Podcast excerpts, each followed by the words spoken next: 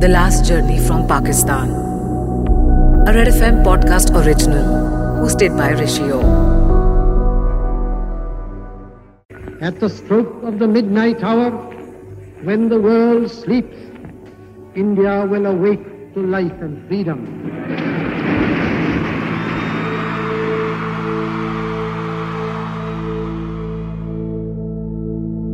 On August 15, 1947, बड़े ही शान से ये ऐलान किया गया कि भारत को ब्रिटिश राज से अब आज़ादी मिल चुकी है। ये एक घड़ी के लिए न जाने कितने देशभक्तों ने लड़ाई लड़ी, कितनों ने अपनी जान गंवाई। ये पल जिसका जश्न मनाना था, दिवाली जैसे त्योहार की तरह सेलिब्रेट करना था, वो बंटवारे की वजह से अनइमेजिनेबल वायलेंस एंड ब्लडशेड में तब्दील हो गया। ऐसा बंटवारा जिसने लोगों के दिलों का भी बंटवारा कर दिया। मैं हूँ ऋषि ओ welcome to the podcast the last journey from Pakistan आज हमारे साथ हैं मिस्टर मोहिंदर सिंह मल्होत्रा जो अपनी लास्ट जर्नी फ्रॉम पाकिस्तान के बारे में बात करेंगे। Hello uncle ji how are you मेरा नाम महेंद्र सिंह मल्होत्रा पिताजी का नाम संता सिंह मल्होत्रा। हम मतलब पाकिस्तान से आए हैं और नाइनटीन फोर्टी सेवन का दौर देखा है। मेरा जन्म 22 अगस्त 1941 का है और आज मेरी उम्र 81 की हो चुकी है। मोहिंदर जी, देश दो हिस्सों में बट गया था। Hindu majority India and Muslim majority Pakistan शुरू हुआ one of the greatest migration in human history इस सफ़र में हज़ारों ऐसे भी थे जो अपनी मंजिल तक पहुँचे ही नहीं। मोहिंदर जी, आप भी इस माइग्रेशन का हिस्सा थे। हमें बताएँ, जब आपको ये खबर मिली कि आपको जाना पड़ेगा, उस दिन के बारे में बताएँ।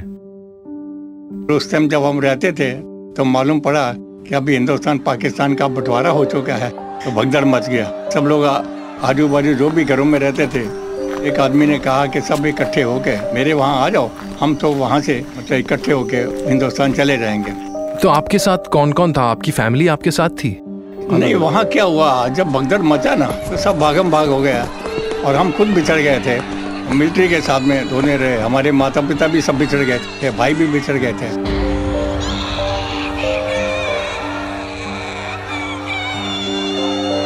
कितना टफ रहा होगा वो वक्त, जहाँ अपने अपनों से बिछड़ गए। एक बच्चे के लिए बचपन में सबसे ज़रूरी होता है उसके माँ बाप का साथ। और इस पार्टीशन में न जाने कितने बच्चे अपने माँ बाप से अलग हो गए। शायद ही इस दर्द से हम कभी उभर पाए। मोहिंदर जी, हमें आपके बचपन के दिन बताएँ। कितने लोग थे आपके फैमिली में? कैसा माहौल था घर का? पाकिस्तान का माहौल जो है पढ़ने के लिए हमें उर्दू का जो है मतलब बे पे का वो बुक मिलती थी और बचपन शराब की वजह से वो नहीं पढ़ पाए। तो माहौल ऐसा बिगड़ा था हमें आगे पूरा जो स्टडी है यहाँ हरियाणा में आके करना पड़ा। आपके फैमिली में कितने लोग थे पाकिस्तान में? पाकिस्तान में मेरे माता जी पिताजी दो भाई थे और एक हमारी सिस्टर सोच के भी सहम जाते हैं कि माहौल बिगड़ रहा था। आपका घर ज़िंदगी भर की मेहनत एसेट्स सब कुछ कहीं बर्बाद ना हो जाए। कितना कंफ्यूजन का माहौल था। इन कंफ्यूजन में बस एक ही बात थी कि अब सब कुछ जाए तो जाए पर जान बचनी चाहिए। मोहिंदर जी कैसे इन कंफ्यूजन को पार किया? कंफ्यूजन कुछ नहीं था। लोगों के माहौल के साथ हमें जो है ना एडजस्ट करना पड़ा। तो जैसे उन्होंने बोला कि नहीं इधर नहीं यहाँ चलना है। माहौल के साथ जो है वो भाई बहन बिछड़ गए। भाई बहन बिछड़ कैसे गए? वहाँ से जब बगदर मची ना तो कुछ पता नहीं चला कौन किधर दिया कहाँ नहीं गया बस तो मैं अकेला जो है मिलिट्री के साथ में दो दिन ऐसा माहौल था वहाँ तो मैंने सामने कत्लेआम देखा कि जो नदी थी नदी के किनारे जो पुल बना हुआ था पुल के ऊपर से कोई लाशें बिक रही थी कोई राइट में जा रहा है कोई लेफ़्ट में जा रहा है कोई किसी को काट रहा है खून की नदियाँ बहती नज़र देखी मैंने। तो आपके माता पिता कहाँ थे उस समय? कुछ पता नहीं चला उस समय। वो कहाँ गए मैं कहाँ गया? लगभग 20 लाख लोगों ने बहुत खौफनाक तरीके से अपनी जान गंवाई। जब भी ट्रेन आती तो एक सन्नाटा सा फैल जाता कि ट्रेन के अंदर का नज़ारा कैसा होगा। क्या कोई जान बची होगी? ऐसा कुछ नहीं था जिससे एक करोड़ चालीस लाख रेफ्यूजीज को इस भयानक दिन के लिए तैयार किया जा सकता था, या किसी तरीके से ये अवॉइड हो सकता था। बहुत तकलीफ़ था देख के दहशत हो रही थी। बचपन था ऐसे कि अभी कुछ ना कुछ अटैक होगा हमारे साथ क्या होगा क्या नहीं होगा। आपको ये भी नहीं पता था कि आपके माता पिता ज़िंदा होंगे कहाँ होंगे? नहीं कोई पता नहीं था। आज तक पता नहीं है। आज तक जो नज़दीक में थे उनका पता नहीं चला। तो आप जब निकले वहाँ से तो ट्रक में निकले थे वहाँ से? हाँ तो बाद में क्या मिलिट्री ने हमें मतलब वहाँ अमृतसर तक पहुँचाया। मोहिंदर जी मैं हैरान होता हूँ ये सोचकर कि कम्युनिटीज़ जो आ, सदियों से एक साथ मिलजुल कर रहे आ, किसने सोचा नहीं था कि बंटवारे में दिल यूँ बटेंगे। हर कोई एक दूसरे का दुश्मन बन जाएगा। इतना वायलेंस आर्सन बहुत बहुत आया था देख के बर्दाश्त नहीं होता था कि माँ प्यो की देखा नहीं जा सकता था। मेरे मेरे माता पिता कहाँ हैं भाई कहाँ है? बहुत दुख था। तो मिलिट्री ने हौसला देते हुए मुझे अमृतसर में भेजा। तो वहाँ जो कैंप लगा था उसमें और बहुत जगह के आदमी जो निकले हुए थे सबकी अनाउंसमेंट होती थी कि ये नाम का कोई आदमी है ये नाम का है ये उसका बाप है माँ है भाई है। आपको वो समय याद है जब आप अपने माता पिता से मिले कैंप में? मिलने के बाद इतनी खुशी होती है कि आपको मालूम है जैसे बच्चा एक घंटे में जाए स्कूल से आए या बाहर से आए तो कैसा माहौल होता है? उस तरीके मिलने के बाद इतना खुशी मिली आप। महेंद्र जी, हम इमेजिन भी नहीं कर सकते आपको किस ट्रॉमा से गुजरना पड़ा, अपने माँ बाप से बिछड़ना पड़ा।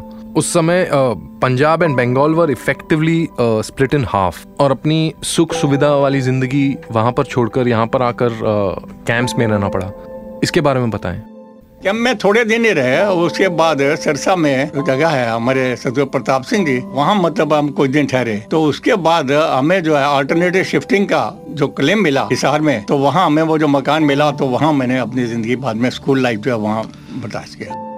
आपके फैमिली में जो भी थे आपके माता पिता भाई बहन सब मिले अमृतसर हाँ, के कैंप बाद में? सब मिल गए आपने घर जाने की कोशिश नहीं की? नहीं नहीं घर जाने की इतनी दहशत थी कि कहाँ जाए कहाँ नहीं जाए। सब मौत ही मौत नज़र आती थी तो आपको मिलिट्री ने कैप्चर कर दिया और आपको सेफली ट्रक में रख दिया? हाँ जी। तो आपने कहा नहीं कि मेरे माँ बाप है कहाँ है? बोलता था कि मैं बोले पता नहीं है आप कुछ बोलो मत। हम आपको अमृतसर ले जाएँगे उसके बाद अपने माँ बाप को ढूंढना है। यहाँ हमें कोई पता किसी का नहीं किसी का माँ नहीं है किसी का बाप नहीं है हम किसी को कुछ बता नहीं सकते। तो आप सिर्फ़ छह साल के थे उस समय जी हाँ। और आप और अकेले थे आप? जी हाँ। आप तो कितने दिन लगे आपको ट्रक में वहाँ से यहाँ पर? दो दिन। ऐसा कोई आदमी था मिलिट्री में जो आपका ख्याल रख रहा था? कुछ नहीं है सब मिलिट्री के ड्रेस में थे और मिलिट्री के ट्रक थे। वहाँ तो कोई अपना नहीं था कुछ नहीं था। उन्होंने बोला कुछ नहीं है आप कहीं भी नहीं जाओ क्योंकि जाओगे बाहर तो मारे जाओगे। हमने कतलिया में कोई किसी का पता नहीं चलेगा इसलिए आप यहाँ बैठे रहो। मेरे को वहाँ ज़बरदस्ती बैठाए रखा उन्होंने और वहाँ जब मतलब पुल के ऊपर से माहौल शांत हुआ तो उन्होंने अमृतसर मेरे को पहुँचाया। उन्हें खाना पीना वहाँ मिलता था तो बोले यहाँ आप ठहरो और आपको माता पिता को यहाँ ढूंढे तो वहाँ आपके मिलेंगे। कितने दिन लगे आपको माता पिता मिलने में? दो दिन दो दिन। मोहिंदर जी उस मोमेंट के बारे में बताएँ जब अनाउंसमेंट किया गया कि आपके माता पिता वहीं पर हैं। जी अब तो इतनी खुशी हुई कि मैं बर्दाश्त नहीं कर सकता उसने कि ऐसा जैसे दूसरा जन्म होता है ना तो ट्रक में जब बैठे थे मिलिट्री के सामने देख के ना मौत ही मौत नज़र आती थी सामने। तो आपने कोशिश की आपके माता पिता ने कोशिश की पूछने की जानने की कि आपके रिश्तेदार कहाँ पर हैं? वहाँ तो ऐसा है कि अपनी ही जान की फ़िक्र थी दूसरे का क्या सोचेगा आदमी? वो नहीं सब आदमी बर्दाश्त कर सकता। आज के बारे में बताएँ। आपकी फैमिली में दो बच्चे हैं। आपके दो बच्चे कहाँ पैदा हुए थे? बॉम्बे में हुए थे, हिसार में हुए थे? देखो, ऐसा है कि शादी होने के बाद मैं दिल्ली रहा तो मेरे को बॉम्बे में कॉल आया कि आप पंद्रह दिन के लिए यहाँ सर्विस है। आप आओ ज़रूरी कंपल्सरी काम है यहाँ। तो उसके बाद ऐसा पंद्रह दिन में हुआ कि मेरे को वापस जाने को नहीं मिला। तो मेरी सिस्टर गई और मेरी वाइफ को तो ले आई। बच्ची छोटी थी, पंद्रह दिन की थी तो वहाँ मेरी सिस्टर यहाँ लेके आ गई। आपको जो पार्टीशन में हुआ जी हाँ। उसके बाद क्योंकि आप सिर्फ़ छह साल के थे जो ट्रॉमा जी हाँ। आपने उस समय देखा उससे निकलने में आपको काफ़ी टाइम लगा होगा। देखो उस टाइम ट्रॉमा तो बहुत था लेकिन जब माँ बाप मिल गए ना तो वो खुशी में सब कुछ जो है वो नॉर्मल हो गया। पार्टीशन के बाद अपने पर आए हो गए। आप अपना घर बार छोड़कर नई जगह पर आए। तो उन लोगों का रवैया कैसा था? आप कैसे उभर पाए इस सिचुएशन से? देखो, उसके बाद क्या हुआ था? सब मतलब उजड़े पुजड़े आए थे तो एक दूसरे का प्रेम भाव बहुत था। सब मिलके मंदिर जाना, गुरुद्वारे जाना, गले मिलते थे, सब, चलो भाई, प्रेम से मिलते थे। उसके बाद ऐसा दौर होया कि आदमी को आदमी पहचानने का नफरत हो गया था।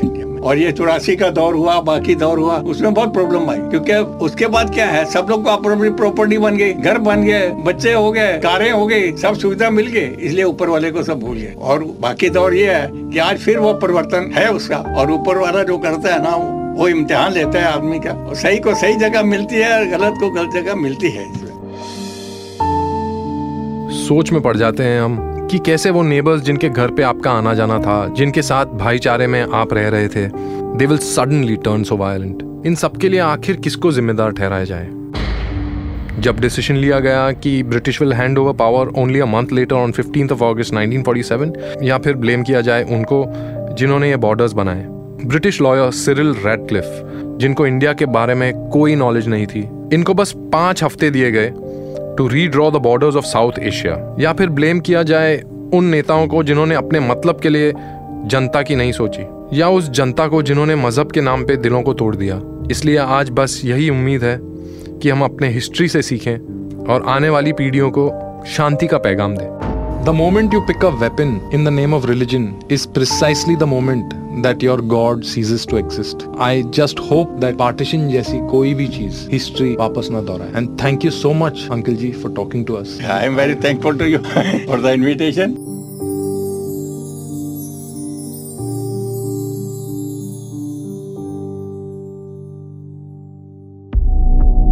The Last Journey from Pakistan. a Red FM podcast original hosted by Rishio.